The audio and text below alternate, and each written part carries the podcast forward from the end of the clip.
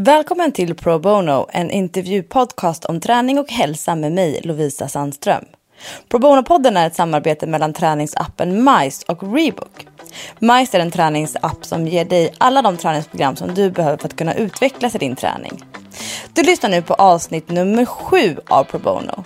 Tidigare gäster i Pro Bono är Joanna Svicka, Georgine Massa Wastrand, Henrik Schyffert, Maria Montasami, Sara Sjöström och Fredrik Paulun.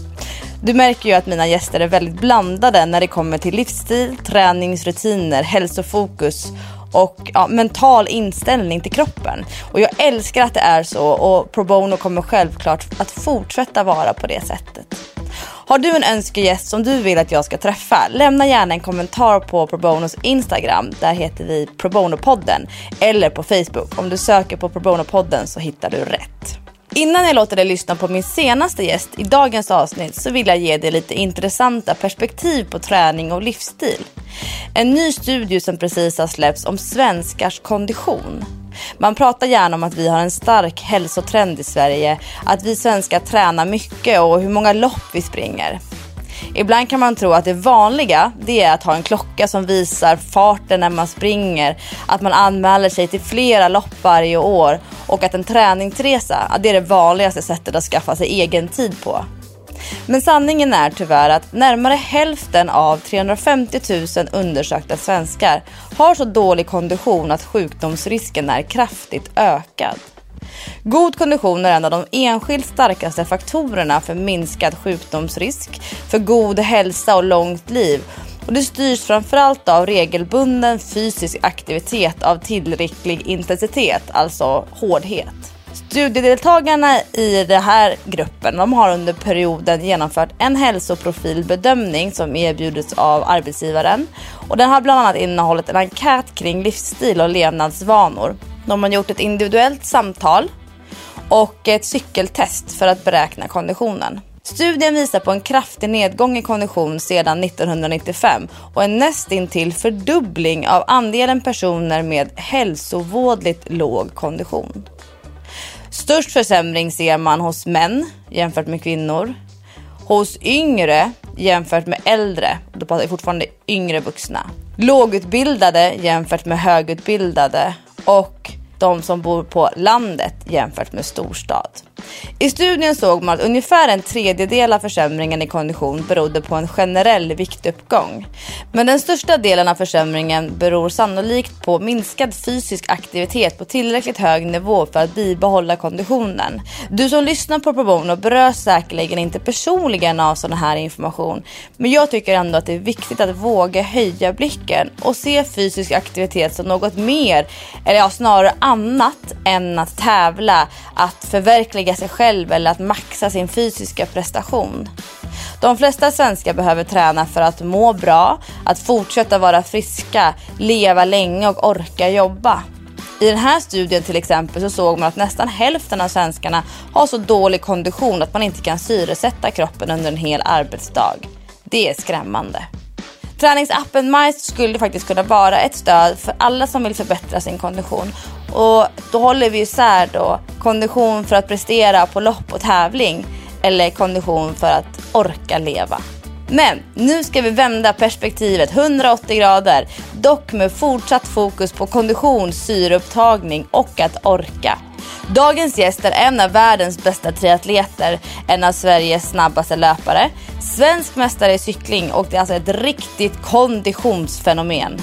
Du ska nu få lära dig allt om konditionsträning, att hantera motgångar, att göra prioriteringar. Från hästtjejen som blev en ödmjuk OS-medaljör. Hon är supervass på det mesta inom träning och har Sveriges helt klart vackraste löpsteg.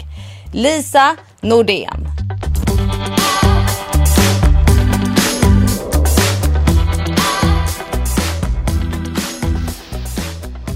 Kände du dig bekväm med den presentationen? Ja, är det absolut. du? ja, men det, var- det var väldigt bra var det. Hur kommer det sig att du kom alltså från hästtjej till triathlon? Hur hamnade du där? Um, egentligen är det en ganska självklar övergång för jag höll på med fälttävlan som hästtjej och det är också tre grenar. Ska man hitta någon annan sport som har tre grenar så är det ju triathlon. Um, men däremellan det var väldigt mycket tur och otur egentligen och sammanträffande rakt igenom. Eh, från Tjejen, då är man van att hålla på väldigt mycket, träna väldigt många timmar, ta sig till stallet fysiskt och mycket tidsåtgång. När man har en häst som sen blir skadad och man inte kan rida så mycket, då får man väldigt mycket tid över. Och när man då har mycket energi och är van att göra av med den så börjar man träna lite annat istället för att fylla det där tomrummet. Eh, en mamma som är ganska fysiskt aktiv, gillar att röra på sig. Så det har alltid funnits i familjen. Och sen när hon fyllde 40, eh, det var ungefär den sommaren när min häst var skadad, så ville hon cykla till Italien. Så köpte vi två stycken cyklar, cyklade ner till Italien. Det tog 11 dagar, hade lite semester, tog bussen hem. Och sen fanns det en triathlon-tävling typ i grannstan i Åhus nere utanför Kristianstad där jag bodde. Så då provade jag på triathlon. Då tyckte jag du hade simmat, eller cyklat hela sommaren. Simma hade man sig i skolan och springa kan ju alla göra, liksom, hur svårt kan det vara? Eh, och då kändes det mer som ett eh, ska säga, multisport-event, något så äventyrsbetonat som jag skulle köra. Det fanns någon, eh, alltså en väldigt tidig föregångare till typ Toughest eller så här, um, event ute på eh, ett övningsfält utanför där vi bodde och det gick ungefär samtidigt. Så det var, jag ska köra triathlon, men ska köra den här hinderbana-tävlingen. Liksom. Så ja, men jag provar triathlon. Så det gick det ganska bra. Sen började jag smygträna. Ehm, um, bröstsimmade lite mer, kollade på YouTube om man simmar frisim. Cyklade till sommarstugan, det var två mil. Så fick jag trycka igång en liten klocka så hur lång tid det tog. Och, uh, och sen så körde jag ett, en omgång till då, liksom nästa år. Efter jag tjuvtränat lite under hösten och inte haft så mycket att göra. Och sen blev det mer och mer triathlon-träning och mindre och mindre hästaktiviteter så, så att det liksom överlappade varandra. Men du och jag är prick lika gamla. Det skiljer mm. två månader. Jag är två månader äldre. okay. yes. det är om, om 24 slår... september då eller? Ja nästan, 3 september. 3, okay. Men jag kan minnas tillbaka år 2000 var det då som du gjorde den här cykel? Ja, ja precis. Då fyllde mamma 40, då gjorde vi cykelresan och då körde vi första triathlon. År 2000, det var samma år som vi skulle börja första året på gymnasiet. Och ja, om jag tittar tillbaka på min egen idrotts och träningskarriär så hade jag min peak då när det gäller paddling, kanot, som, som var min sport under min uppväxt. Det var då jag tränade mycket, var med i landslaget och innan jag tappade kanske motivationen eller blev skadad och så vidare. Men jag brukar säga att i ett parallellt universum när jag tänker på dig, fundera över om jag då år 2000 hade provat en annan idrott och gått in för den. Alltså hur bra jag då skulle kunna bli. hade du föreställt dig där som första året på gymnasiet, den här sporten kommer jag kunna ta dubbla VM-guld i? Alltså det, det, var ju så långt ifrån anledningen till att jag började med sporten. Jag började inte för att jag skulle liksom tävla eller prestera. Jag började inte i någon förening. Jag började bara för att det var en väldigt kul aktivitet och en utmaning sådär. Mina gymnasiekompisar känner ju inte mig som en triatlet. Och det är ju ganska... Jag hade specialidrott på skolan. Uh, hela gymnasiet gick i specialidrott, men jag hade hästar som specialidrott. Jag tror att jag ändrade någon gång i trean uh, till triathlon istället. Men det var, liksom, det var efter att jag hade vunnit junior-SM, då tyckte jag okej, okay, jag kör det här istället. Um, men ingen av dem i min så här, barndoms uppväxt känner mig som en idrottare. För hästtjej går inte riktigt under den kategorin. Sen kan det vara lite svårt om man tänker på din uppväxt då inom kanot och du tänker byta annan sport. För triathlon är ju en sport som är väldigt ny. Och framförallt när jag började så var den så här 2000 var också första gången som triathlon var på OS-programmet i Sydney. Så det var lite så här vaggan av triathlon. Så när jag började var sporten rå. Och det gjorde att jag också hade en chans att kunna komma in i det som en ganska rå atlet jag hade motor, jag hade pannben, jag hade så en bra idrottsbakgrund liksom från min uppväxt. Så tack vare att min mamma fått ut mig i skogen och fått mig springa och cykla och sådär. Eh, men jag var inte så tränad i en förening eller tekniskt tränad. I en annan sport, om jag jämför med simning till exempel, där har jag inte haft en chans om jag hade börjat på gymnasiet. Det går liksom inte att komma ikapp och bli så bra. I triathlon, nu, nu är det svårare, idag är det mycket svårare kultur för att nu är sporten mer utvecklad. Men jag hade en väldigt fin öppning när jag började som gjorde att jag hade möjlighet att ta mig så pass långt. Men ettan på gymnasiet, du kan bröstsimma ish. Mm. ish. Typ, som man lär sig på högstadiet i, ja. i skolan, liksom simundervisningen. Jag, jag gillar alltid vatten så jag såg mig som en ganska så bra simmare liksom. Men jag kunde inte simma frisim. Så Hur lär man sig det som ung vuxen? Det är, alltså, I Sverige då, då var det jättesvårt. Eh, för då fanns det inga så här vuxensimskolor heller. Eh, jag vet inte om du var i kontakt med någon simning på den tiden, men det var ju så här okej jag vill lära mig simma, så ringde man upp lokala simklubben, KSL i Kristianstad. Och de började så här fundera, kolla på sina träningsgrupper, så här, vi har ju barngruppen här, de är typ på din nivå, sjuåringarna liksom så. Sen, för sen måste vi kunna simma medley, och man måste kunna liksom alla simsätten och då är det tävlingssimning. För de delar in sina grupper i olika så här, tävlingsnivåer på ett vis. Eller så var det masters som alltid tränade skitdåliga tider. Det var så här halv tio, tio på kvällen fick man en timme. Och alla som simmade masters då, det är ju gamla sprinters som ville fortsätta lite grann med simning. Så då tränade vi på så här 25 meter max. Så de ville inte så här ligga och nöta någon distans, de ville bara simma kort. Och de vill definitivt inte lära någon konstig triatlet och grunderna i simning heller. Så jag var ju liksom väldigt mycket så här mellan stolarna på något vis med simning. Eh, och min räddning, förutom typ Youtube, uh, var att jag åkte till Australien efter studenten. För där nere fanns det ett helt annat vuxenträningsklimat. Som är mycket mer likt egentligen det vi ser idag i Sverige, att det finns vuxencrawlskolor. Närheten till havet där gör att de har en annan koppling till öppet vattensimning. Och fler människor ser simning som den här strandaktiviteten eh, där man är med i en öppet vattentävling en söndag morgon för att sen stanna kvar på stranden och äta frukost och hänga på stranden. Så att det är en annan sån här, ska man säga, en annan typ av aktivitet som kan vara mycket mer lockande för väldigt många fler människor än att ta sig till poolen en mörk novembermorgon när man ska liksom in i mörkret och in i Eriksdalsbadet och det är trångt och det är massa skolklasser som skriker och det är liksom en annan typ av simning där man måste verkligen vilja simma på ett annat vis. Mina barn har haft eh, simskola med skolan på Eriksdalsbadet en gång i veckan. Man vill ju ha Jag fick- Bose-hörlurar på sig liksom när man går in där. Jag beundrar lärarna som pallar ta med de här grupperna. Det är kanske mina, mina barn som stör. Men jag funderar på just den skillnaden mellan att ligga i en 25 eller 50 meters bassäng på Eriksdalsbadet och att simma då i öppet hav eller open water som man kanske säger i eran, eran bransch. Eh, hur lär man sig den övergången? Alltså jag, jag själv tycker att det är jätteläskigt att simma när det är mörkt vatten, när man inte ser. Det kommer lite så här svallvågor, att man kanske till och med ligger och guppar. På ett, annat- helt, om du har linor i en simhall så känner man ju inte av det här skvalpet. Hur lär man sig simma utomhus? Jag kommer faktiskt ihåg min första tävling, som jag, jag tror fortfarande var så här, tävla motionsklass i Göteborg. Um, det var så 2001, 2002 kanske. Och när jag simmade i en sjö på tävling första gången. Och det var så här svenskt sjövatten som är ganska mörkt och lite så här rostorange nästan i färg, men väldigt så här mörkt. Och så massa fötter och man ser, man ser ju inte fötterna framför, man ser bara att det skvätter och det är liksom folk överallt. Och när man kör motionsklass också startar med en massa liksom gubbar då, som har bråttom fram som inte kan simma så bra fast ändå är så här heta och vill liksom eh, stå långt fram på startledet. Och det var ganska skrämmande och det var så här lite, man fick eh, andningen liksom upp i halsen och fick så här försöka sänka pulsen och inte bli skrämd. Men om man är, är man trygg i poolen, om man är trygg med sin simning, då är det inget jättelångt steg att ta sig ut i öppet vatten heller. Eh, om man ska, man ska ut bara och liksom inse att det inte finns en lina i botten, som man kan, eller en svart linje i botten man tittar ner på, utan man måste titta upp lite. Eh, det är skönt att ha lite vänner omkring sig, för då är man inte helt själv. Det tycker jag fortfarande är lite läskigt om man är ute och simmar. Och jag har ju åkt iväg och simmat i en sjö när jag simmat själv. Parkerat bilen, gömt nyckeln, gått ner, simmat 4-5 tusen meter och sen åkt hem. Och det är man lite så här, jag är väldigt säker och jag har otroligt liksom, trygghet i min simning. Men det kan ändå vara så här, lite läskigt så här. Jag vet inte vad som skulle kunna hända egentligen men det är ändå så här att nu är jag själv och det är vatten. Och det där får man kanske jobba med lite mentalt, framförallt om man är lite nyare i simning. Men tittar man eller blundar man när man simmar öppet? Jag tittar nog hela tiden. Man tittar, om det är klart vatten kan man se, man kan se sina händer, man kan se en del av armtaget. Eh, är det jätteklart så man tittar på så här, kona till exempel, när man kollar på sköldpaddor och fiskar. Och jag bara körde, Den glammiga delen. Ja, så här, Cozumel, då är det svårt för då kan man så då glömmer man bort att simma för ligger man bara och kollar på fiskar istället. när det så här, händer jättemycket liksom, under en. Det är bara det är som att simma i ett akvarium, liksom. det är jättespännande.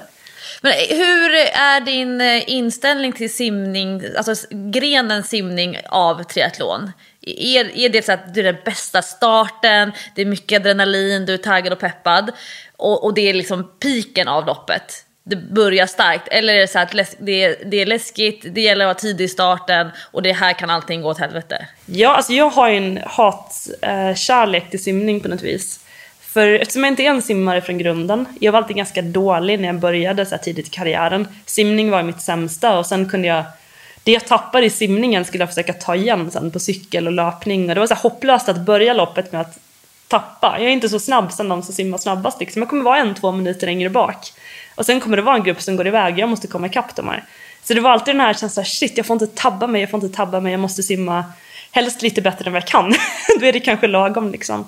Och det är så här, när man står i en tävling och ska dyka i från en stor ponton, man kollar så här höger, vänster och du har 65 tjejer på, har man kanske 40 centimeter bitarna pontonen som man får stå på. Så det är så här folk överallt.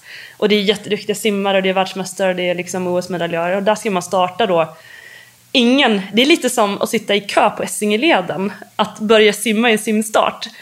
För när du är gömd i en bil och alla är så stressade och lite aggro, alla börjar tyta och liksom tränga sig in och den här hänsynen och liksom Eh, medkänslan som man har kanske i övrigt när man träffar människor, den försvinner när man sitter i en bil eller har på sig en våtdräkt. Eh, för då har du bara en massa kroppar runt omkring som är i vägen och som vill dig illa på något vis. Här. Så då får man så här försöka hålla adrenalinet nere och fokusera på liksom sin egen simning. Att inte jaga upp sig för mycket. Men att hitta så bra linjer där man kan ta sig framåt, kanske hitta små luckor och jobba sig framåt och hitta bra fötter. Och sen också att man håller lite håller sin plats. För annars kommer folk köra över den. Så man tillåter liksom att någon så börjar smyga upp över dina fötter så här. Du vet att snart kommer du ha någon på din rumpa och trycka ner dig under vattnet och sen står du still liksom eh, överkroppen upp och benen ner. Eh, och då är det väldigt svårt liksom att eh, få fart och komma framåt igen. Så min, innan starten, då vet jag att jag kan sabba mitt lopp om jag inte får en bra simstart eller inte simmar bra. Då kan jag vara så långt bak att tävlingen har liksom gått iväg längre fram. Men jag kan också så simma väl, ha en bra simsträcka som ger mig ett ypperligt läge att göra något väldigt, väldigt bra senare i loppet. Så det är för mig så här lite make or break. Eh, och även träningen i simning är hatkärlek. För jag tycker det jämfört med att springa och cykla, när man går hemifrån, tar fram sin utrustning, sina löpskor, sin cykel och sen ser ut som idag, liksom, det är blå himmel och det är vackert och det är fint och man mår så här bara bra i själen. Så att istället att liksom ta sig till en simhall in och det är blött på golvet, man får blöta strumpor, man ska packa in i skåp, man ska duscha och det är alltid lite för kallt och sen så kommer man ut i simhallen och så ser man en massa klasser som skriker och man ska... Så det, det är inte en lika trevlig arbetsplats liksom.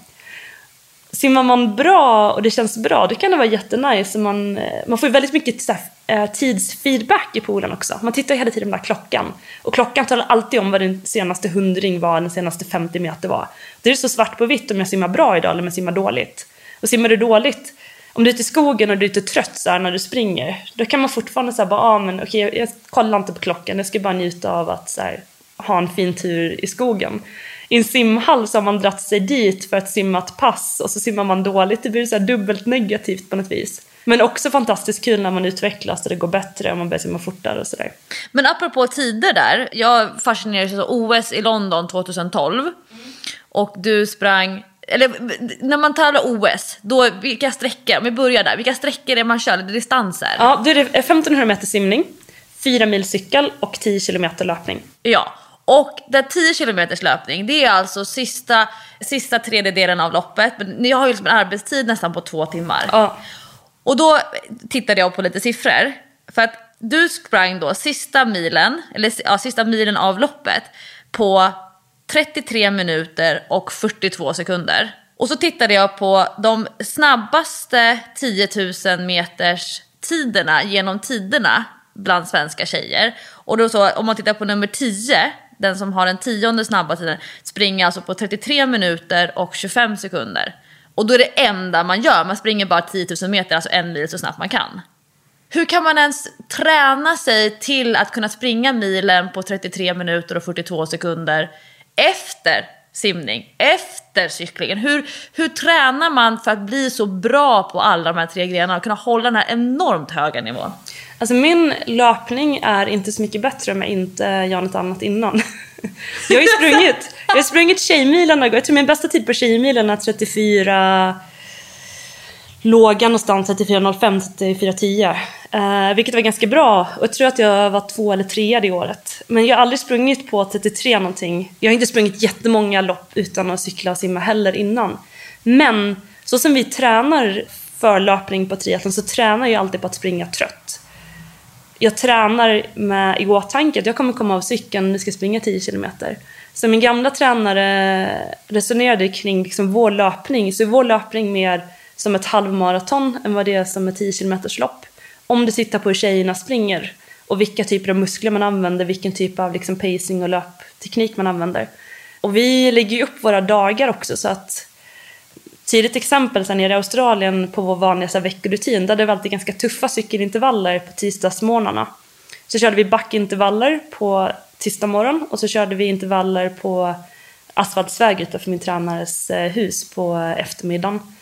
Och även om man inte har cyklat precis innan löppasset så hänger det kvar liksom den här två och en halv timmars cykelturen med tuffa backintervaller på morgonen. Den sitter kvar i benen klockan fyra på eftermiddagen. Men då vänjer man sig hela tiden att jag kommer aldrig vara fräsch i benen. Eh, han sa det vid något tillfälle också när någon annan klagade på sig. Oh, jag är trött, jag är sliten. Och, men du, du kommer vara sliten fram till två dagar före OS. Liksom. Det är bara att glömma bort att vara fräsch. För du kommer aldrig träna fräsch. Och det skiljer nog oss väldigt mycket från de som är specialister.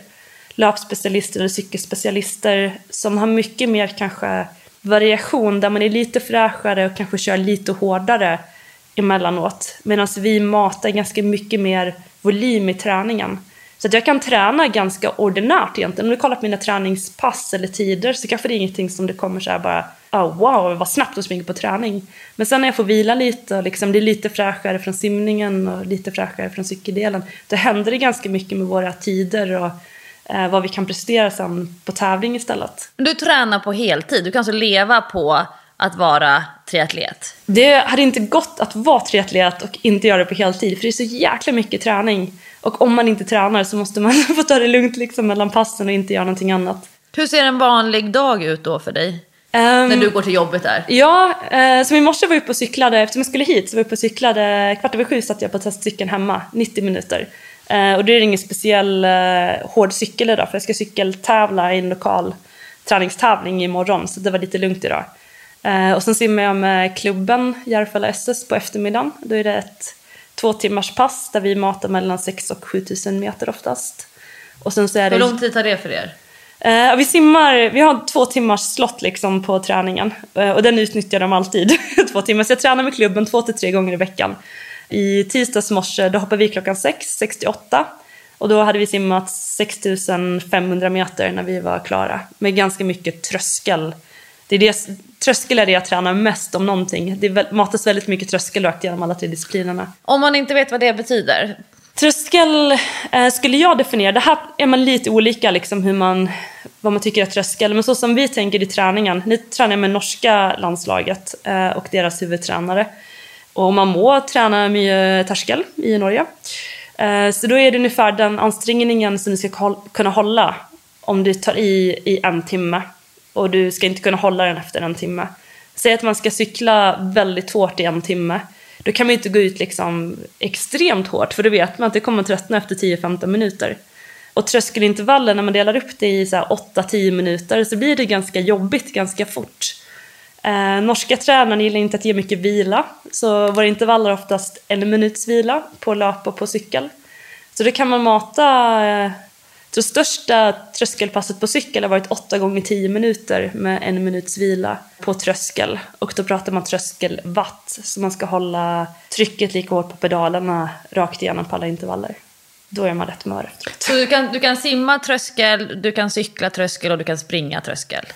Grejen med tröskel är att Eh, det sliter inte lika mycket som jag skulle träna över tröskel. Om jag skulle gå upp och träna på V2 max och liksom en, en puls eller en kraftzon över tröskel, då skulle jag behöva mycket mer vila för att då skulle jag bli mycket mer sliten. Eh, när jag tävlar, säg på en halv Ironman som jag kört mycket i sommar, då har vi en tävlingstid på fyra, fyra och en halv timme. Då, kan man inte, då är man knappt på tröskeln ens, för, det, är liksom för det kan man inte hålla så pass länge. Eh, och än mindre VO2 max, så då måste man utveckla den här liksom zonen som är på tröskel och under tröskel.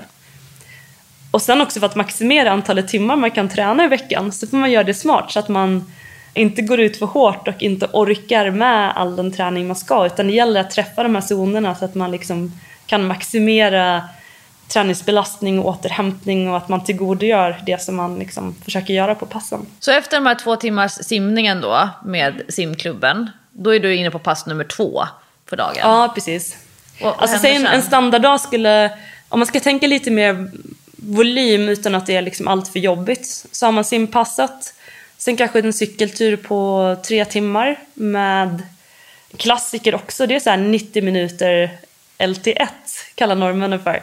Eh, och det, alla som har gjort ett sånt här test på, på ett labb någonstans, typ Activitus eller någonting, när man har testat sina zoner, så har man två brytpunkter. Man har LT, vilket är lower threshold, och så har man AT som är aerobic threshold.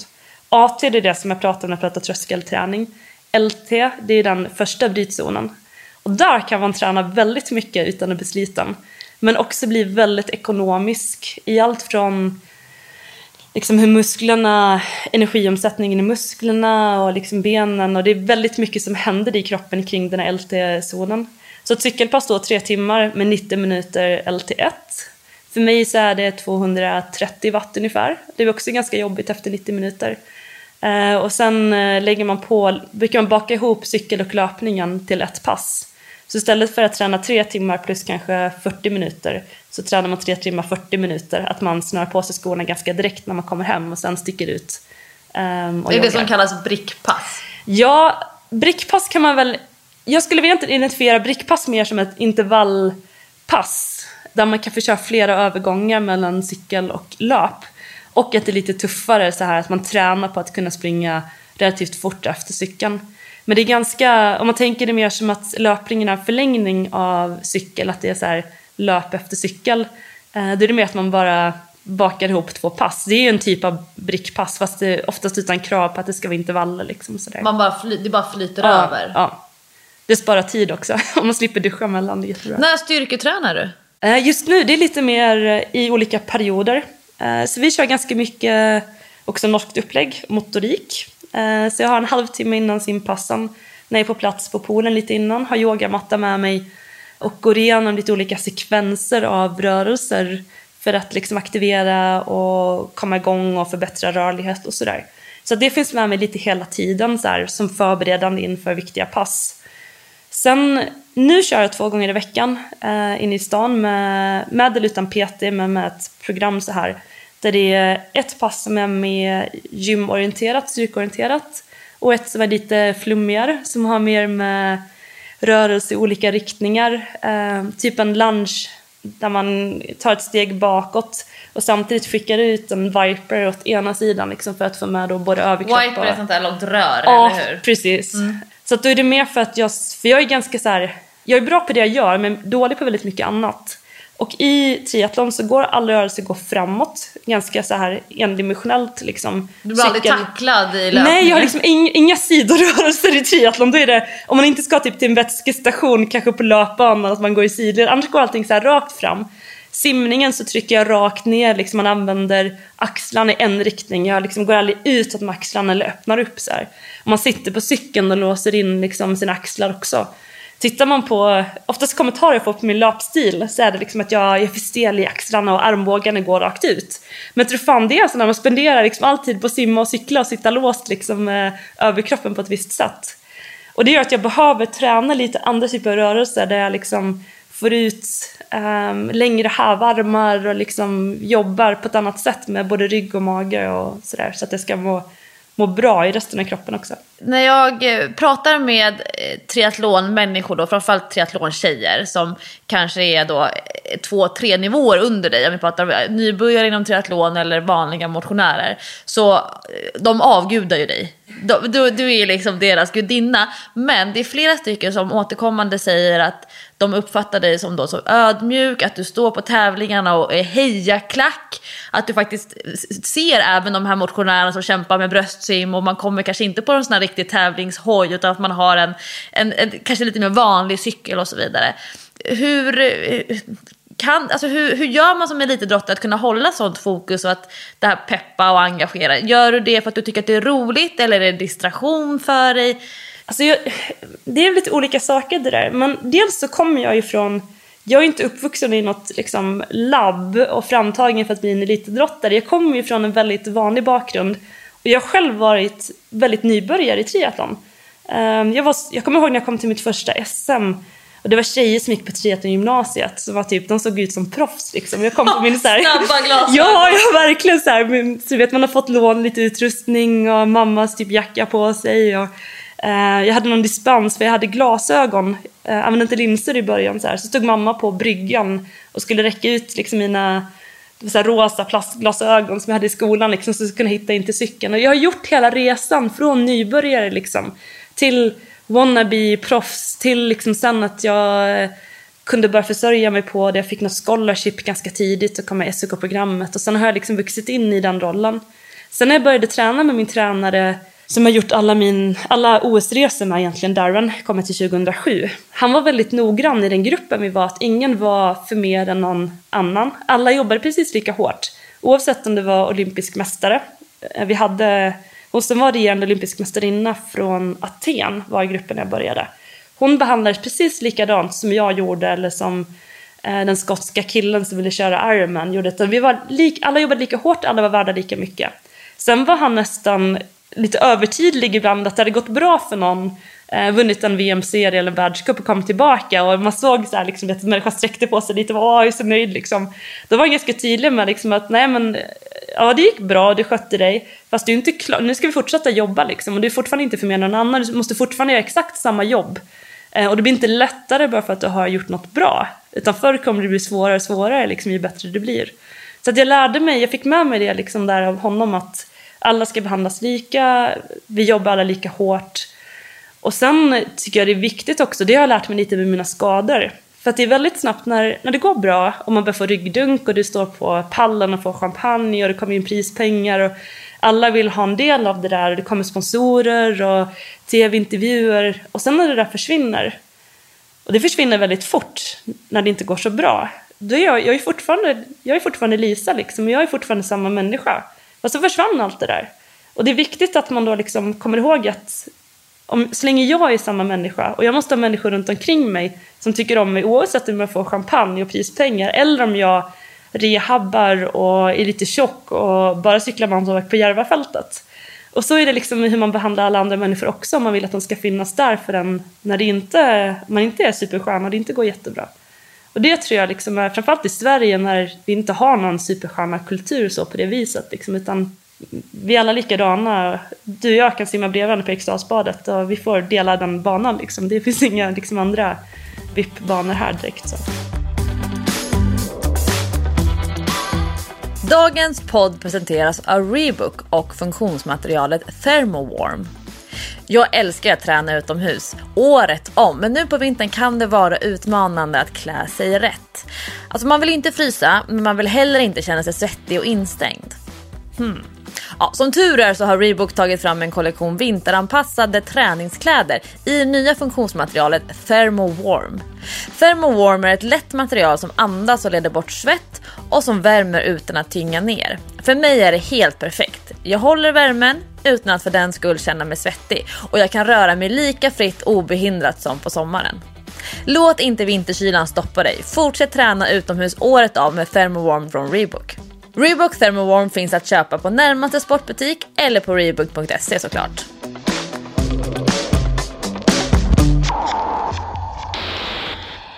Apropå där rehab och skador och liknande. Du och precis som många elitidrottare lever ju på den här gränsen. Alltså att jag, jag, jag fattar ju att, att ni är jättebra på att känna vad kroppen orkar och att ni vill ligga på den här höga, höga nivån. Men är det inte också lite läskigt då när man känner att någonting brister, att någonting går sönder och att veta okej okay, jag måste ändå köra tre, fyra veckor till för att det är någon viktig tävling och det, innan man kan ta tag det är inte bara ringa en sjukgymnast och börja rehabba och stryka hela tävlingssäsongen. Jag fattar ju att, att det finns ju många veckor innan beslutet att nej men nu måste jag ta en paus och rehabba eller om det är en operation eller liknande. Det där är jättesvårt. Eh, för en vanlig människa så här, ja, man får lite ont i halsen eller någonting händer. Då skippar man att springa i ett par månader. Och så börjar man lite och sen så, ja men nu känns det lite bättre och nu kan jag springa igen. Eller så får man vänta en månad till och sen så börjar man försiktigt. Och så gör man något annat istället. Man liksom fokuserar på jobbet eller barnen eller tränar en annan träningsform. Och många frågar ju sådär, men liksom, du måste ju vara försiktigare, du måste så här, men träna inte då om du har ont. Liksom. Det måste ju så finnas lösningar Och tittar man på det svart och vitt så är det ju ganska enkelt. Liksom. Man börjar få ont någonstans, ja då springer man inte på några veckor liksom, och sen så kanske det är bättre. Men som du säger så oftast har man, så här, man har ju bestämt en säsong och så har man gjort bokningar med allt från hotell till boende till kanske att man har betalat för att någon ska komma ner, en sjukgymnast, till tävlingen eller till lägret. Uh, nu senast så var jag i Pyrenéerna i somras och fick lite känning framsida höft en vecka in på lägret. Uh, vi lyckades inte komma in till någon duktig sjukgymnast, vi lyckades inte hitta någon kompetens på plats. Och jag skulle åka direkt därifrån till en halv Ironman-tävling. Så att jag var borta hemifrån i fyra veckor totalt. Sen hade jag en vecka hemma som skulle åka till nästa tävling, som också var en halv Ironman-tävling. Optimalt så skulle man ju bara liksom åkt hem, uh, brutit lägret, och åkt hem, fått behandling, strukit sig från nästa tävling. Men sen har man ju då liksom hela den här sponsorgrejen och pengar investerade och någon tanke på att ja, men jag måste så här försöka och se, för det, det kommer nog att gå, det kan gå, eller så går det inte eller så gör det sämre fast det där är också en gissningsprocess liksom hela tiden. Så man tvingas ta risker ibland och ibland går det jättebra och sen så går det över och sen kan man fortsätta som vanligt. Eller så blir det värre och sen så får man liksom en månad senare komma till en insikt eller man gör ett ultraljud eller någonting händer, där man okej okay, nu, nu får vi pausa lite för att det ska läka. Eh, men många av de saker som händer gör man för att det finns redan någon slags deadline och en tidslinje som man måste följa. Där man måste ha väldigt mycket beslutsamhet eh, och kanske ett tydligt ledarskap runt omkring sig. Hade jag haft med mig sjukgymnast hela tiden, eh, eller min naprapat som jag jobbar mycket med, som hade kunnat säga nej, nu tar vi ett break, om två veckor så tror jag att vi börjar igen. Det är väldigt lätt, då kan jag lyssna på det och tro på det. Men om jag själv så här får känna efter och man vänjer sig vid en liten typ av ömhet att man kan så här, träna med det lite grann och sen går det över, så ska man träna lite till. Och då är det väldigt lätt att man så här, kommer in i en spiral som är svår att bryta. Som sen tar tid att komma ur liksom, när man kommer ur. Men är du alltid så hård mot dig själv? Nej, alltså jag är ju för ganska försiktig med mig själv, kanske mot vad alla tror. Så har jag en otrolig Um, jag tror att folk tänker att du har piskan på ryggen, att ja. du är disciplinerad och att du biter ihop. Och att jag så här, kör över. Nej men jag skiter i liksom att jag har lite ont, jag kör ändå och sen så liksom är det något som går fel. Förr har jag haft flera gånger så här när jag suttit med vem det är nu som behandlar och hjälper mig. När det är någonting som inte känns rätt. När de säger ah, vi, alltså, men, nej, det, det ser bra ut, det finns ingenting som är fel, det borde gå okej okay att fortsätta träna och tävla. Och sen fortsätter det och sen händer det någonting och så blir det värre och så sitter jag med ett problem lite senare. När mina små liksom, känselspröt ganska tidigt har känt att det är någonting som inte riktigt är rätt. Oftast när jag känner någonting, då är det lite för sent för att det är väl också hur man funkar och hur kroppens signaler funkar. Men när jag känner någonting, något som oroar mig lite grann, som börjar göra lite ont, då har jag oftast ett problem. Och på något vis, inflammationer i min kropp tar ganska lång tid har vi också konstaterat att något som kanske för vanlig människa dyker upp som ett litet problem och försvinner efter tre veckor tar oftast längre tid i min kropp och att det blir någonting som stör. Och jag har ju höga krav, jag, jag vill ju träna mycket. Så att det stör mig oerhört mycket om jag tvingas liksom inte springa i tre veckor. Liksom. Då är det en tredjedel av min arbetsplats eh, som försvinner liksom, som man inte kan använda längre. Eh, men det tar ganska lång tid och jag har ganska bra känsla för kroppen och är ganska noggrann. Men ändå, trots så här mycket rehab och trots duktigt folk omkring mig så är det lätt att saker går lite fel eller är lite trött eller får lite för hög belastning någonstans. Och det är den där balansen hela tiden att hålla det på rätt sida liksom. Men vanliga motionärer får ju motgångar med sin träning hela tiden. Att man blir sjuk, eller att man blir skadad, eller att man tappar motivationen, eller att man inte kan ta sig den tiden som krävs för att kunna nå det målet. Målet kanske är realistiskt, fast det krävs man måste korrigera så mycket, mycket i sin livsstil att man inte har en realistisk plan. Men när du får den typen av motgångar, alltså hur, hur hanterar du det? Sätter du dig på, på cykeln och trampar och svettas för att du inte kan springa? Eller går du på bio med din kille? Alltså vad, vad gör du när du får sådana där... Äh? Jag har ju ganska lätt att motivera mig. Dels för att jag tycker träning är väldigt roligt. Jag gillar att träna. Så även om inte jag kan tävla under en period så får jag väldigt mycket tillbaka liksom av livsstilen att jag fortsätter hålla på med saker. Sen det som eh, jag tror är det jag gillar mest i triathlon att det finns så mycket tekniska saker att utveckla hela tiden. Och jag är långt ifrån färdig när det gäller simning och cykel och löpning. Det finns massa saker som jag inte kan. Så säg om jag har en period när jag inte kan springa som med halsena nu Eh, som började bli problem efter Rio eh, 2016 redan. Hela 2017 gick åt att rehabba en hälsena innan jag behövde operera den slutet på 2017.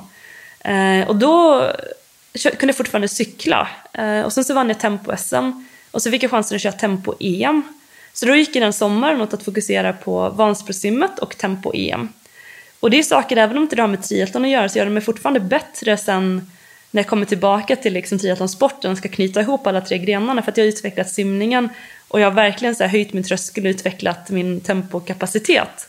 Och lagt väldigt många, många timmar på cykeln.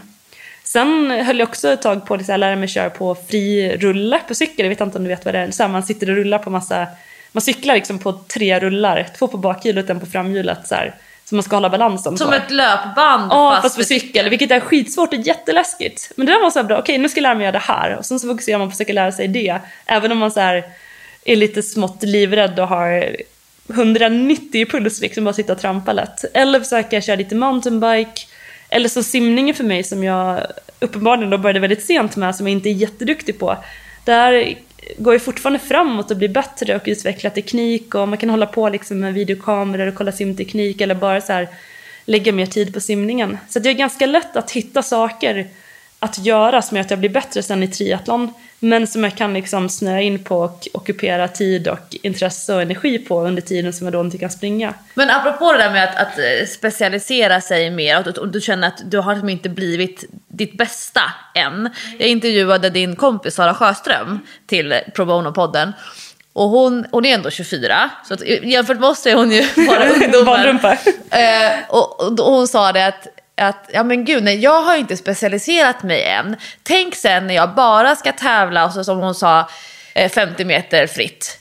Tänk när jag inte behöver simma 200 meter. Tänk när jag bara behöver styrketräna för att bli snabbare på 50 meter. Förstå vad bra jag kommer bli då. Tänker du någonsin så även alltså kring dina tre grenar? Tänk när jag bara satsar på cyklingen. Säsongen 2018 och du tog dubbla SM-guld. Och härom veckan eller härom månaden så körde du någon så här konstig cyclocross-tävling. Det blir så här, så verkligen så här lergropar kommer du på sån här liten, liten supersnabb cykel.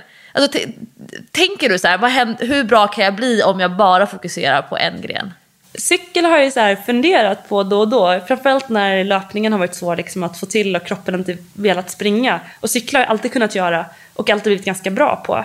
Och det hade varit, det är faktiskt en grej som ligger och skaver lite i bakhuvudet. Jag skulle vilja köra tempo-VM och jag skulle vilja gå helt upp i att bara cykla tempo liksom och se hur snabb jag skulle kunna bli. Eh, samtidigt som jag har på något vis lärt mig att den här triathlon-träningen i sig är ganska bra för väldigt mycket. Det är klart att jag skulle bli bättre på att simma om jag bara simmade, men jag skulle aldrig kunna bli så bra att jag skulle kunna göra något spektakulärt i simningen. Jag skulle bara bli en väldigt ordinär gnet som kan simma ganska fort, ganska långt. Inte OS. Nej, absolut. Det är, det är natt och dag om du tittar på de som simmar 1500 meter på OS. Det är, så här, det är inte en samma sport liksom, som det som jag håller på med. Cykel däremot. Men sen är att jag blir ju inte så jättemycket bättre om du tar bort allt annat på cykel. Eh, Utan förr kanske jag får ganska mycket från liksom simning och från löpning och sådär också. Att jag har en väldigt hög kapacitet. Och att jag kan träna mer än vad cyklister kan göra. Jag kan få mer timmar i kroppen och utveckla liksom min syresättning och allting lite mer än de som bara cyklar. Så frågan är, visst jag hade haft fräschare ben för att jag inte sprungit så mycket. Men jag är fortfarande kanske ganska bra för mig att träna så som jag gör. För att jag blir bra på massa olika saker. Om vi går tillbaka då. Sara Sjöström 24, hennes liv har precis börjat som hon upplever det. Du och jag 34. Om du spolar tillbaka år 2000 och du gör din första triathlon-tävling och testar på och det är lekfullt. Som 34-åring och då heltidssatsande triatlet, hur många resdagar räknar du ihop per Ja, det år? är ju extremt många, väldigt många. Men hur mycket kring, liksom, i ditt liv, i din vardag, är en kompromiss för det här elitidrottandet? Om man tittar på jag, vad jag har gjort då sen tio år tillbaka, skaffa barn, bygga karriär inom alltså ett, ett, ett yrke, fast ett, att jag vet inte om det inte är eh, låtsasyrke när man jobbar i träningsbranschen. Nej, men att jag har ju hunnit med gifta mig, allt det här, slå mig till ro. I och för sig du bor vid Järvafältet i hus, men jag bara här, vad, vad kompromissar du med och, och vad är det som du upplever är en kompromiss? Saker som du säger, ja men det här har jag faktiskt valt bort jämfört med det där vill jag inte ha. Fram till 2013, då bodde jag i min resväska egentligen och bodde ingenstans. 2013 var inte så länge sedan. Eh, och det var ju så här i... Då är du 29. Um, åtta år egentligen så här, inför OS i Peking, inför OS i London. När det var all in bara triathlon. Egentligen är det helt optimalt för liksom själva satsningen. För att man åker iväg, då bodde min tränare i Australien. Vi var i Australien på vintrarna och så var vi i Davos eller Frankrike på sommaren på hög höjd. Och så hade man sina 24 kilo i sin väska, man hade sin cykel och så hyrde man något litet skitboende, det billigaste man kunde hitta liksom. Och så fanns det inga distraktioner, man hade sina vänner i träningsgruppen, alla höll på med exakt samma sak. Så att man liksom, man har kaffe på eftermiddagen när man har ledig eftermiddag och sen så tränar man tillsammans liksom. Och sen blir man väldigt bra, man är i en kultur och miljö där man blir sitt bästa jag på något vis. Man utvecklas och sparras och utmanas av hela miljön och gruppen runt omkring. Det är som när man åker till Plata som vanlig motionär och får vara på träningshotell en vecka. fast där i åtta år. Tänk vad om du har varit på Plitas i åtta år. Liksom, det varit... man fattar att man blir också bra. Ja, alltså man, man, blir ju det. Just för att man lägger all energi man har lägger man på att göra rätt. Liksom. Och sen så åker man på tävlingar och det är också ett väldigt hårt liv och det är väldigt höga krav och man kan inte göra det där livet om man inte utvecklas och inte blir bättre. För då är det inte värt det heller. Det är väldigt ensidigt liksom. Och man åker ner någonstans i Australien och man har inga vänner på plats, man har ingen vanlig typ umgänge. Man har inte ens sin egen kaffekopp med sig liksom, utan du lever bara i någon så här billig hyreslägenhet liksom och tränar. Och någonstans där då efter OS i London så kände jag att jag behöver liksom en fast punkt i livet. Jag är 28 år, jag liksom bor som en eh, luffare liksom åker runt i världen och håller bara på med triathlon. Och när man då är skadad, är du skadad och åker ner till Australien och inte kan träna och du lever i en sån miljö, det är inte så jäkla glammigt eller kul eller utmanande liksom så eh, och det tyckte min tränare också, då eh, sa vi upp liksom vår bekantskap på ett år så här, att åka och göra något annat istället och träna lite som du känner för. Och så köpte jag en lägenhet i Stockholm. För då var tanken så att hitta ett sätt att kunna, inte kompromissa, men att kunna hitta ett liv där jag kan träna Fast fortfarande ha ett någorlunda vanligt liv. Liksom, där jag inte så här känner att jag har bara 23 kilo och bor iväg någon annanstans. Utan jag kan ändå så ha mitt lilla eget och hitta mina rutiner och sådär. Och det har väl tagit ganska lång tid egentligen. Nu när vi flyttade ut från, vi bodde i Sumpan ett tag, först Sickla, sen Sumpan. Och nu bor vi lite mer så här på landet fast ändå nära Stockholm. Där jag kan ha en väldigt bra träningsmiljö på hemmaplan. Men jämfört med andra människor så är det fortfarande eh, väldigt mycket träningsfokus. Man, kan inte, man måste planera sin vecka ganska väl. Jag kan inte åka in och spontant göra saker i stan. Jag kan inte ut och festa på helgen eller sitta och käka chips i soffan och kolla på tv en fredag. Utan det är fortfarande ett liv som handlar om träning hela tiden. Så det hjälper att min sambo eh, också är idrottare på heltid. Eh, och vi har liksom en verksamhet ihop där vi antingen håller på och tränar och tävlar eller gör sportresor eller aktiviteter och events och sådär. Så att hela vårt liv kretsar liksom kring idrott på ett eller annat sätt. Vad gör du om tio år? Då är vi 44 du och jag. Ja, då håller jag nog inte på med triathlon längre i det här formatet. Det finns väl en slags gräns på hur länge man kan hålla på med det här. Det är en otroligt stor insats liksom, så att det måste gå bra och man måste få någonting tillbaka hela tiden för att det ska vara värt träningsinsatsen. Eh, jag kommer fortfarande hålla på att träna och förhoppningsvis ha ett spännande jobb som på något vis där jag kan använda det som jag fått med mig på de här åren inom elitidrott. Om det har med triathlon att göra eller om det har med sport generellt att göra eller på ett annat sätt att den kompetensen får lov att komma till sin rätta. Liksom. Bor du kvar i Stockholm? Kanske. jag gillar Stockholm, jag behöver inte bo här. Så det beror helt lite på vilka typer av eh, möjligheter och sådär. Vi är väl liksom båda två gillar att resa eh, och gillar andra ställen. Um, så att finns det liksom andra möjligheter som lockar och ser bättre ut så kan vi absolut bo någon annanstans också. Hur mycket fokuserar du på detaljer när du tränar, när du tävlar? Um, detaljer för mig är väl väldigt viktigt. Uh, framförallt tekniska detaljer. Vad kan det vara? Om man tänker så här på, på vår löpning då, den här 10 kilometern som är avslutande. Om man pratar om OS-formatet ehm, så. För mig är det oftast 7 kilometer när man ska göra det så lätt som möjligt för sig. Så att det kommer, om man springer i en grupp, säg att, man, att det går bra som det gjorde länge då när man höll på med OS-formatet. Eh, så räknade jag med att vara i en ledargrupp. Eh, den ledargruppen har en viss fart. Du tjänar kanske inte på att ligga och pressa den farten hela tiden för att du vet att när det är 3 kilometer kvar då kommer liksom agnarna skiljas från vetet och det kommer hända saker. Men fram till det är tre kilometer kvar, då ska jag bara göra det så lätt som möjligt för mig. Så då går man igenom en sån här checklista liksom med var är andningen någonstans? Andas jag med magen? Har jag den framåtlutning jag vill ha i löpningen? Skaka armarna, få liksom avslappnad armpendling. Hur är fotisättningen? Så går man tillbaka till andningen, frekvensen. Så går man hela tiden igenom saker med sig själv. Som ett mantra? Ja, eller en checklista liksom. Gör jag allt det där som jag ska göra nu? Och det är samma sak på simningen när man börjar liksom bli pressad och man börjar hamna i den här zonen när man bara bara ah, nu ska jag ta i. Så man väntar lite nu, det här är inte produktivt utan så här okej. Okay, var är armtaget någonstans? Det här, får jag ut längden? Har jag rotationen? Simmar jag rakt? Och så börjar man fokusera på processen istället. Och kan man fokusera på detaljer och process då blir det oftast väldigt mycket bättre än om man bara fokuserar på att ta i och köra hårdare. Liksom. Och likaså så här, inför tävlingar och förberedelse, rutiner och detaljer hjälper väldigt, väldigt mycket. Man... Men kan det vara till exempel att knyta skorna? Alltså jag är inte så här vidskeplig att jag måste göra det på exakt samma sätt. Däremot så om jag lär mig en rutin, eller som en, en simuppvärmning inför ett lopp, jag gör alltid exakt likadant. Inte för att jag måste göra på det viset, men jag vet att det funkar. Jag vet att jag kommer vara uppvärmd, jag vet att jag kommer vara redo att kunna starta fort. Och om jag på ett, säg på ett OS, när det är, det är mycket folk, det är jättemycket nytt som händer, det är ganska så här exakt med tiden när du får göra det och de så här står och ropar och det är lite arga funktionärer. Och så börjar du fundera på, oj vad ska jag värma upp idag? Hur, hur ska jag göra det här? Vad, vad känner jag för idag? Jag kanske inte alls känner på att värma upp, jag är jättenervös, jag vill bara gå upp och gömma mig i en buske liksom. Men om du har den här rutinen, men jag gör alltid det här, då kan du stänga av hjärnan och så bara går du in och gör det som du brukar göra. Och det är en trygghet i det ögonblicket liksom.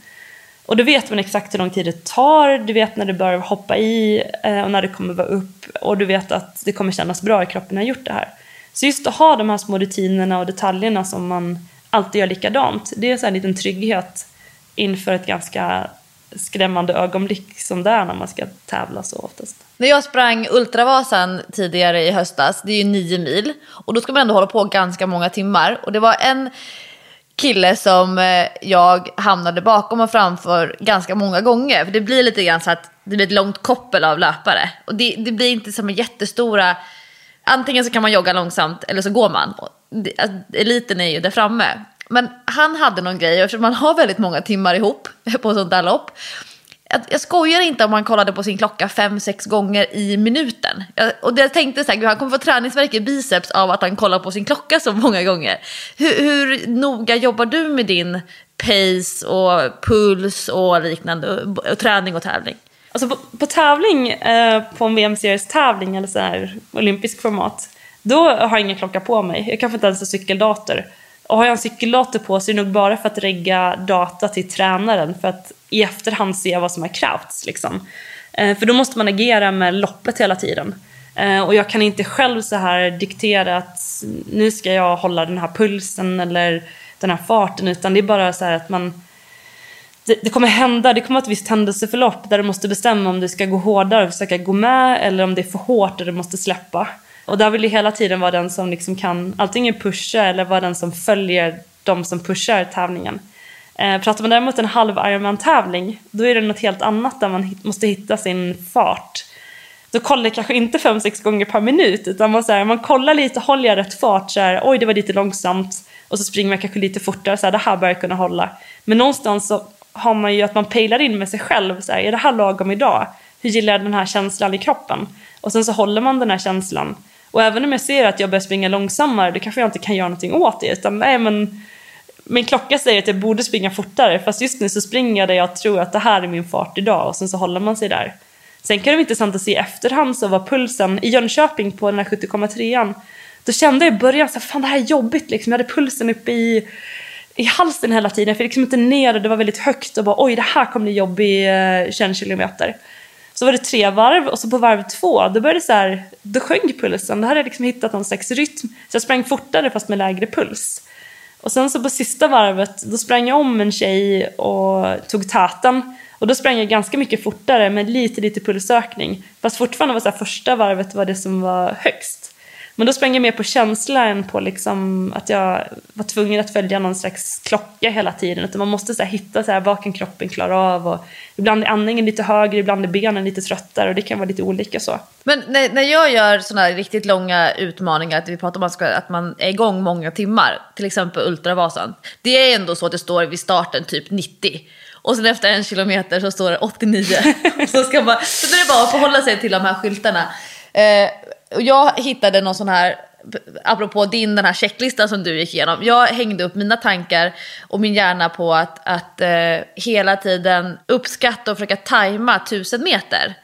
Så att jag började liksom med 999, 998 och sen till slut, alltså efter 4-5 mil, då lyckades jag ändå med ibland 10 meters marginal bara pricka en kilometer. Wow! Och är, är, är det någonting som, som du jobbar med? Är du bra på att eh, känna, typ, ah, men nu springer jag 4.30 tempo och så kollar du på klockan, ah det var visst det. Alltså kan du den typen av farthållning på distanser eller på eh, tempo eller, ja ah, men nu har jag 173 puls och så kollar du på klockan, ah det var 173.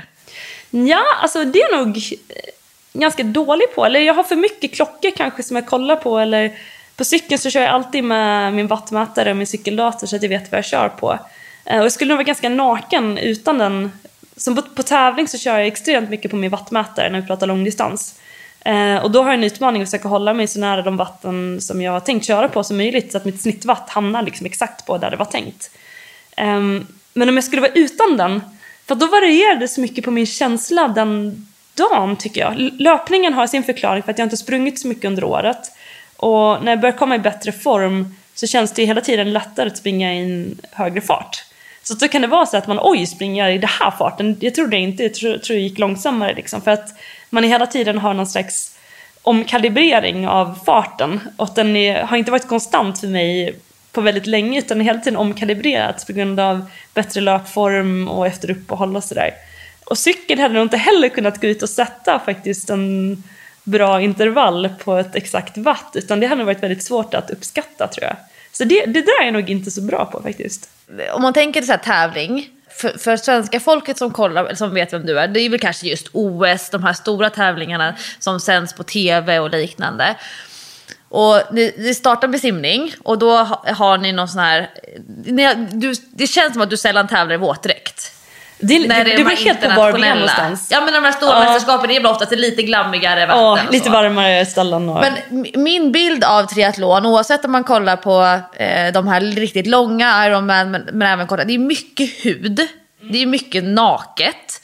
Jag tänker så här, är det, känner du dig naken när du springer i så små bikinitrosor och en liten sport-bh? Fast vi, alltså, jag har alltid så här, min tävlingsdräkt är som en baddräkt där uppe fast med ben på. Mm. Det är nästan så alla kör nu. Det, det finns, du får inte ha um, Mage får inte synas. Du måste ha en täckt dräkt liksom. Så du får inte köra i två delar till exempel på VM-serie.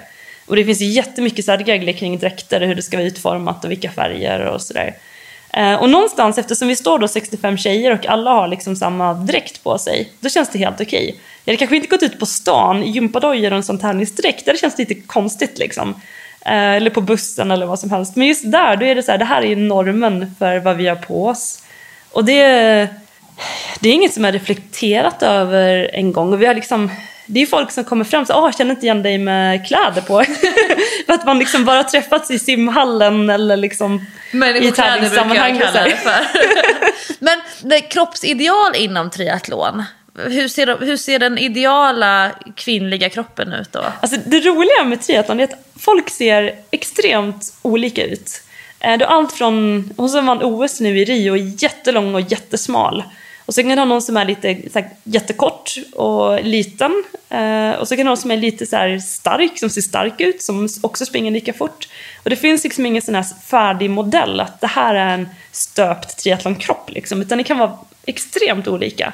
Och man kan vara bra på lite olika saker. Du kan ha, liksom, vara lite bättre på att simma och cykla och använda det till din fördel. Och sen så klarar du dig på den löpning du har. Eller så kan du vara bättre på att springa där du kanske tar igen lite vad du missat i början och sådär. Så att det, är, det är väldigt olika. Sen finns det ju ett såklart, um, om man tänker som på löpning, ju lättare man är desto snabbare springer man. Men vi bromsas lite som löpning, i löpning kan du nästan bli för smal och många hetsas för att det springer bättre och bättre ju smalare det blir. Och att det är attraktivt att kanske då liksom försöka fortsätta gå ner i vikt och bli smal, smal, smal till man inte klarar av det längre och man får ätstörningar och kroppen eh, pajar ihop. Vi måste fortfarande kunna cykla hårt och vi måste kunna flyta i vattnet. Så att om det är någon som så börjar tappa för mycket vikt då blir man oftast inte bättre utan då simmar man sämre och det händer inte så mycket på cykeln. Utan det måste vara en kropp som också har ganska mycket muskler och kraft och kan liksom klara sig bra i vatten och inte bli för kall eller liksom sjunk, smala människor sjunker oftast ganska mycket i vatten. Det finns en anledning att man är lite så större som simmare. Men hur mycket fåfänga drivs du själv av? Har du några särskilda övningar som du lägger in i ditt träningsprogram för att du vet att ah, men det här ger lite snyggare muskler? Nej, alltså jag, jag tränar absolut inte för fåfänga. Det är ingenting som liksom driver min tränings, mitt träningsupplägg eller tankar kring träning. Däremot så har jag ju, jag vet ju hur det känns när jag tycker att jag är i form. Och jag vet hur det känns när jag känner mig snabb. Och det är någonting som jag vill komma till den där starka, lätta kroppen. Och det är, men jag vet också att jag mår inte bra av att ha den kroppen hela året. För att då, jag blir liksom lite skörare och kroppen mår bra av att väga lite mer ibland. Så att jag har ju en naturlig pendling under säsongen. Och det är också, då vet man så att åh, nu är det lite varmare och nu börjar man liksom träna lite snabbare och sen så blir man lite lättare och sen så har man den här liksom att åh, nu, nu är jag i form. Den känslan. Och då är man ju ganska smal och deffad och har kommit dit. Men jag kan ju inte så här, jag har bara kommit dit för att jag tränat mig för att komma dit. Om jag bara hade börjat äta torsk och ris och broccoli för att bli deffad, då hade jag ju inte gjort den här träningen som gjort att cirkeln slöt så att jag kom dit. Utan för mig så hänger den här kroppen hänger ihop med en känsla på träning och jobbet jag har gjort. Och när jag kan gå ut på tävlingsbanan och känna att nu, nu vet jag att jag är i form och nu vet jag att jag kan köra bra här. Så att vikten för mig är kopplat liksom till någon slags så här stark känsla i kroppen på något vis. Men apropå kosten där, hur mycket äter du? Eh, jag äter, många har nog tyckt att jag äter väldigt mycket. Framförallt sen jag tränade med norska landslaget och varit uppe på höghöjdsläger med dem. Eh, när äta nästan är det som gör att man eh, överlever träningen. När det är extremt mycket timmar och man hänger med ett gäng 20-24-åriga killar som äter liksom åtta portioner per dag så här, och fyra tallrikar ris per måltid ungefär. Men generellt hemma så äter jag väl mycket kopplat till hur mycket jag tränar. Så att maten är kopplad till mängden träning. Eh, oftast äter man ganska konstant som människa. Att man äter en viss mängd varje dag. Så här, jag äter det här till frukost, det här till middag, det här till kvällsmat. Och det är väl det som jag har lärt mig mest de sista åren. Att kunna ändra det efter träningsmängd och anpassa kosten till det jag gör just den dagen. Det har gjort väldigt stor skillnad för mig. Hur mycket måste du då planera för kost? Ganska mycket. Det gäller att ha ett kylskåp som har liksom ingredienser i sig så att man alltid kan slänga ihop någonting bra. Liksom, sådär. Men du går till ICA och handlar ja. eller beställer du på nätet? Nej, jag går, vi, eller, jag går på vägen till simträningen eller hem eller från någonting så brukar vi stanna och Ibland är vi dåliga på det så att man får småhandla hela tiden men förhoppningsvis så här en större handling med lite väl genomtänkta måltider man kan laga. Och så är det bra mellanmål att man kan slänga ihop liksom saker på en tallrik snabbt så att det inte alltid är kanske ett mål mat utan okej okay, jag tar lite rester från det, lite det, lite det och så blir det en bra sammansättning. Sen har vi ganska mycket så mellanmål för att man tränar flera gånger per dag. Men viktigast av allt då, om man tränar mycket så har jag lagt, jag har ganska mycket sportdryck under pass så att man får i energi under passet. Eh, dels så får man ingen insulin eh, påslag i kroppen eftersom det är under passet och sockret går rakt ut i musklerna. Och sen så får jag också då snabbare återhämtning till nästa pass om jag fyllt på under liksom, pass 1 till pass 2 och 3. Och det är ganska lätt sätt att reglera energi, hur mycket energi jag får i mig under den dagen. Så att tränar jag mer och fler pass eller längre pass så får jag också i mig mer kolhydrater under det passet. Och då är det lättare att få en bra så här, dygnsrytm. Liksom. Men är sportdryck, eh, är det det som du tillförs som energi under de här långa tre timmars passen eller när det är tävling? Ja, precis. Sportdryck eller gels. Eh, framförallt om det är liksom tröskel och man börjar jobba lite hårdare, då är det svårt att tugga saker och sådär. Men alltså, energibasis också under kanske en längre cykeltur där man... Jobbigt att dricka sportdryck hela tiden i, i livet när man ska träna mycket så att man behöver lite olika smaker och konsistenser och sådär. Vad säger din tandläkare om, om att du dricker mycket sportdryck? Nu faktiskt, eh, nu använder jag Mårten och det är inget som påverkar tänderna. Berätta, vad är det? Mårten är en eh, där sockret är inslutet i en hydrogel. Så att det inte ändrar pH-värdet i magen eller munnen. Utan sockret tas upp i, i magen liksom, och då sjunker, i och med att det är inslutet i en gel, man blandar det ganska specifikt i flaskan innan, eh, så sjunker det lite liksom ner i magen där också upptaget är ner mot tunntarmen. I och med att det också är en hydrogel och det inte ändrar pH-värdet i magsäcken så kan man ta upp mer kolhydrater per timme innan du får det här att kroppen strejkar för att det är för mycket socker i systemet. Men det här är ändå de här detaljerna som kommer fram. Ja. så att under... Jag brukar försöka maxa mitt kolhydrat, kolhydratsupptag under de riktigt hårda passen eller under tävlingar.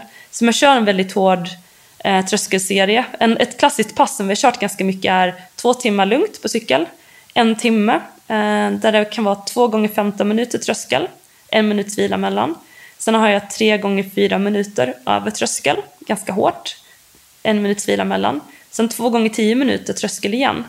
Där det är lite högre helst än vad det var på de här 15 minuterna. Om man tittar på watt så är det några siffror högre. Liksom. Då har du nästan en timme och sen så är det en timme cykel till innan du är klar. Så att passet är på fyra timmar. För att orka alltså, köra den här timmen som är efter två timmar. Eh, då försöker jag ha 90 gram kolhydrater under den timmen. Så att jag liksom kan maxa så att jag inte går lågt på grund av kolhydrat utan jag kan hålla trycket i benen hela vägen igenom. Så tröttheten ska komma från träningen, inte för att du är låg Precis. på energi? och tröttheten, jag har oftast trott att min trötthet kommer från benen. Fast sen om jag, alltså om jag har ett bra kolhydratintag under det passet så kan man skjuta den där när man tror att nu borde det ta slut, så tar det slut senare liksom istället. Men vad är ditt nästa stora mål? Eh, nu är det faktiskt VM på halv Ironman-distansen i Nice i september. September 2019? Ja. Och hur bra ska du prestera där? Ja, jag skulle helst vilja vinna VM, för jag har vunnit VM på sprint och olympisk distans. Så att målet är att vinna VM på 70,3. Finns det någon som har gjort det? Jag tror inte det. För till och med sprint-VM går ju inte längre. Så att det är ingenting man kan göra, utan vi hade sprint-VM två år, 2010 2011, och sen försvann det från programmet. Och sen tror jag att man har kört sprint-VM massa år tidigare. Så att det är om de så från 90-talet har gjort det. det. det. kan vara möjligt. Men det är väl ett bra projekt tror jag. Mm, vad spännande. Men om man är en vanlig motionär och sitter och lyssnar nu på, på dig i den här podden. Och man är antingen bra på att simma eller så är man bra på att cykla eller så är man bra på att springa. Och så känner man att man vill testa på att börja träna för ett triathlon. V vad har du då för tips till den motionären? Kontinuitet är väl alltid det som är viktigt i triathlon. Pratar man med många, också så lite yngre triatleter som tränar mycket så här, hur mycket tränar du? Ja, ah, tränar 25 timmar i veckan. Det är oftast ganska få veckor det faktiskt är 25 timmar i veckan. Sen är det någon vecka när man ska plugga lite mer, det är någon vecka när man har varit sjuk, någon vecka när man har varit borta. Så tittar man på liksom så antalet träningstimmar per år, så det är det som är ganska intressant. Och för någon som så är motionär och jobbar och har barn och andra saker, så är det det liksom att hitta någon slags bra rytm i livet där man kan träna ganska mycket under en ganska lång period. Så att det inte är så här liksom, att man går all in en vecka och sen så blir man sjuk för att man har gått direkt från simpasset som börjar klockan sex på morgonen och stressat på tunnelbanan in till jobbet och så är man kanske lite skör i försvaret då, hämtat kidsen från dagis och sen så åker man på förkylning, kan inte träna på två veckor och så börjar man om igen. Utan hitta någon sån här bra rytm där man ork orkar och tycker det är kul att träna den timme man tränar. Och sen så att man då liksom kan göra det under en lång period. Sen är nästa tips, framförallt med simningen, för det är det som många motionärer har lite svårt med. Och det är att man eh, inte bara gå ner och tänka att man ska simma som man cykel och löptränar. För där är det så att ju mer du tränar och ju mer du tar i, desto bättre kommer det bli. Det är ganska lätt så här, liksom, att det är lite pannben och sen så kör man hårt och sen blir man bättre. Simning är kanske 80% teknik, 20% ta i. Och det är kanske löpning är precis tvärtom, liksom, att det är 80% ta i, 20% teknik. Eh, så simning, om man kan få hjälp med att hitta rätt flytläge och armtag och hur man ska liksom tänka kring simning så kan det göra att man blir väldigt mycket snabbare på dels väldigt mycket lättare typ av träning, man behöver inte träna så mycket och sen eh, kommer man liksom snabbare framåt på kortare tid. Så budgetvarianten det är Youtube, den som du kör? Ja. Man kan också gå till en vuxen ja, alltså, en, en vuxen som har lite koll på pedagogiken. Eh, för att det är inte jag, skulle inte rekommendera någon att gå till en före detta simmare som har simmat hela sitt liv och man säger att ja, hon är jätteduktig, hon har simmat jättemycket, hon har simmat sedan hon var pytteliten. För den där människan har aldrig så lärt sig att simma. För simmare som har börjat simma som så femåringar, de, det är som med hästarna, så här, man börjar rida med lite så kommer man inte ihåg hur det var man lärde sig rida eller lärde sig cykla, det var någonting man bara gjorde. Utan ska man lära sig simma som vuxen, då ska man ha någon som är väldigt pedagogisk och kan så här, bryta ner i exakt hur du ska tänka, vad du ska göra och få dig att göra det i rätt ordning. Ehm, min gamla australiensiska, min första tränare när jag flyttade till Sydney, han tränade väldigt många vuxna.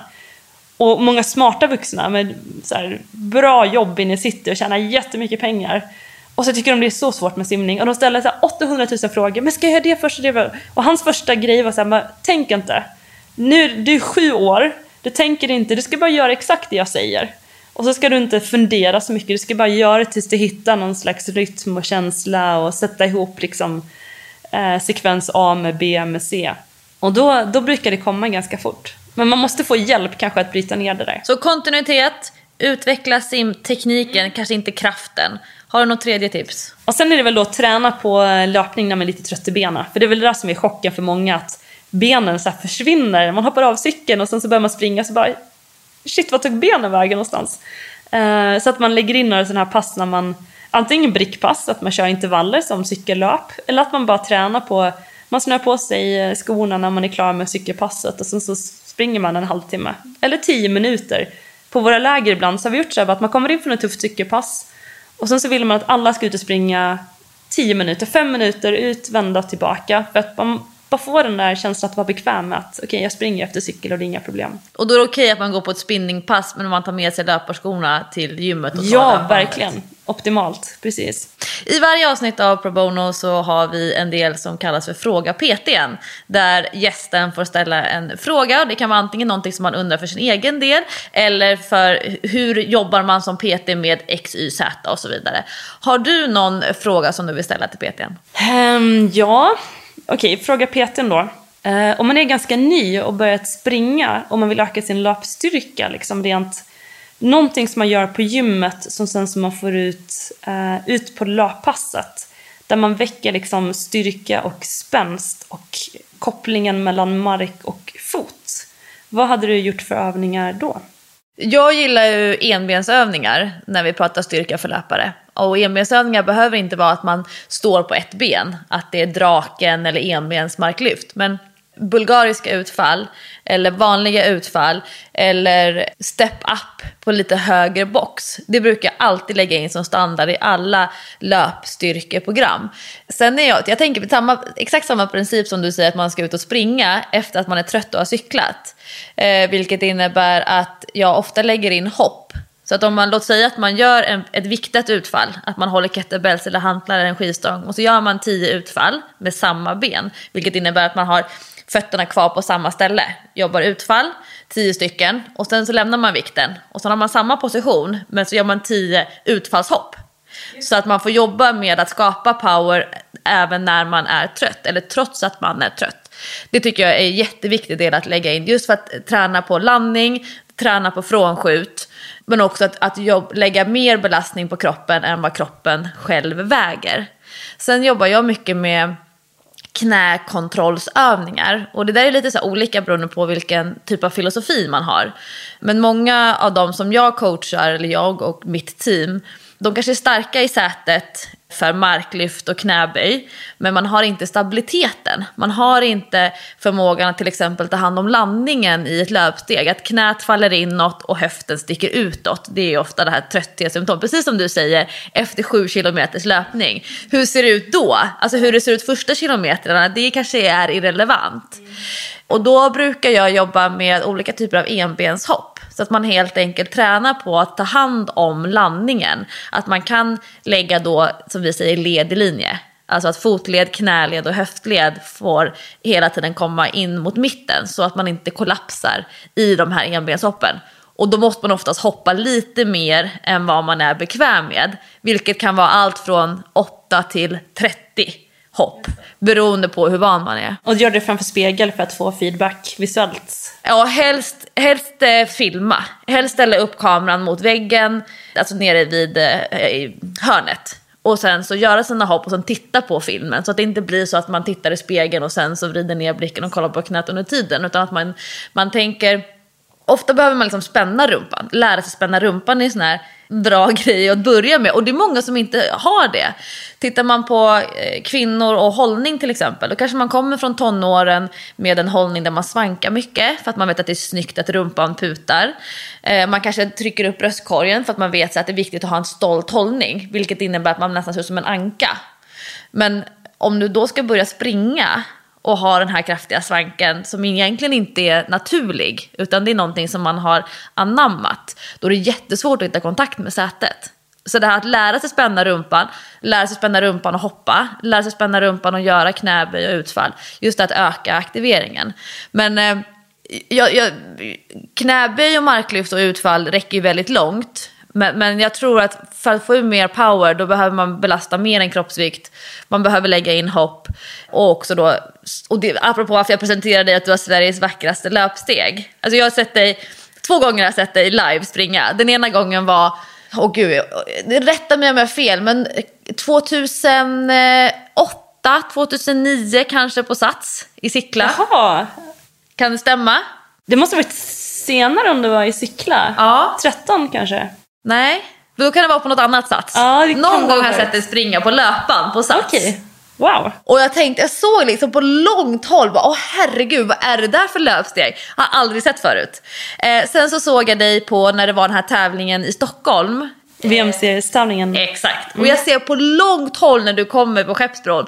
Alltså jag bara, gud det där är Lisa. Det där är liksom det där magnifika löpsteget. Och det som jag, som jag ser då, jag som tycker om att titta på kroppar, jag ty tycker om att titta på rörelser, det är ju din bål. Att du orkar, det som jag säger, hålla bålen högt. Många, när vi säger att höft och knä kollapsar för motionärer, det, det, man tappar också bålen. Att bålen hamnar nästan en decimeter eller två lägre än vad den gör när man är pigg. Men du lyckas ju hålla bålen hög. Och det är ju både eh, höftstyrka, eh, bröstryggstyrka, axelstyrka. Det är så många delar. Så det, jag försöker också lägga in mycket bålstyrka för löpare. Just det. Kul. Eh, avslutningsvis Lisa så har jag tio snabba frågor till dig. Perfekt. Det är träningstema. Är du helst snabb eller uthållig? Uthållig. Springa på löpband eller asfalt? Löpband. Synliga armmuskler eller synliga magmuskler? Magmuskler. Träna utomhus året om eller inomhus året om? Utomhus. Gruppträning eller ensamträning? Ensamträning. Podcast eller musik? Musik. Mäta din tid på milen eller mäta ditt tyngsta marklyft? Tid på milen. Surprise! Otippat. Cykla eller gå som vardagsmotion? Cykla. Träningsresultat från träning eller träningsresultat från mat? Eh, träningsresultat från träning. Skavsår eller håll? Skavsår är mer vanligt förekommande i mitt liv. Och, då, och du väljer hellre det om du måste. Ja, skavsår kan man leva med. Håll är svårt att hantera under tävling. Hur ofta får du håll? Håll har jag nu inte fått sen jag var typ 10 kanske. Tror jag. Oh, good for you. Är... Men jag har fått så här an- ansträngnings... Fast det är lite annat så här diafragmakramp liksom. Fast det är inte riktigt... Jag ska inte säga att det är håll på samma Ja, sätt. men det där undrar jag om, om det, jag vet precis vad du menar, innanför revbenen ibland. Mm, ganska högt upp. Ja, det får man på milen. Jag har till och med dratt en magmuskel där, alltså så fått en bristning när jag har sprungit länge med det på, eller försökt springa länge med det på tävling. För mig, alltså det hänger ihop med att jag inte har tränat andningsmuskulaturen, så benen är lite starkare än andningsmuskulaturen. Och det har oftast funkat, för jag har kört så här specifik andningsträning.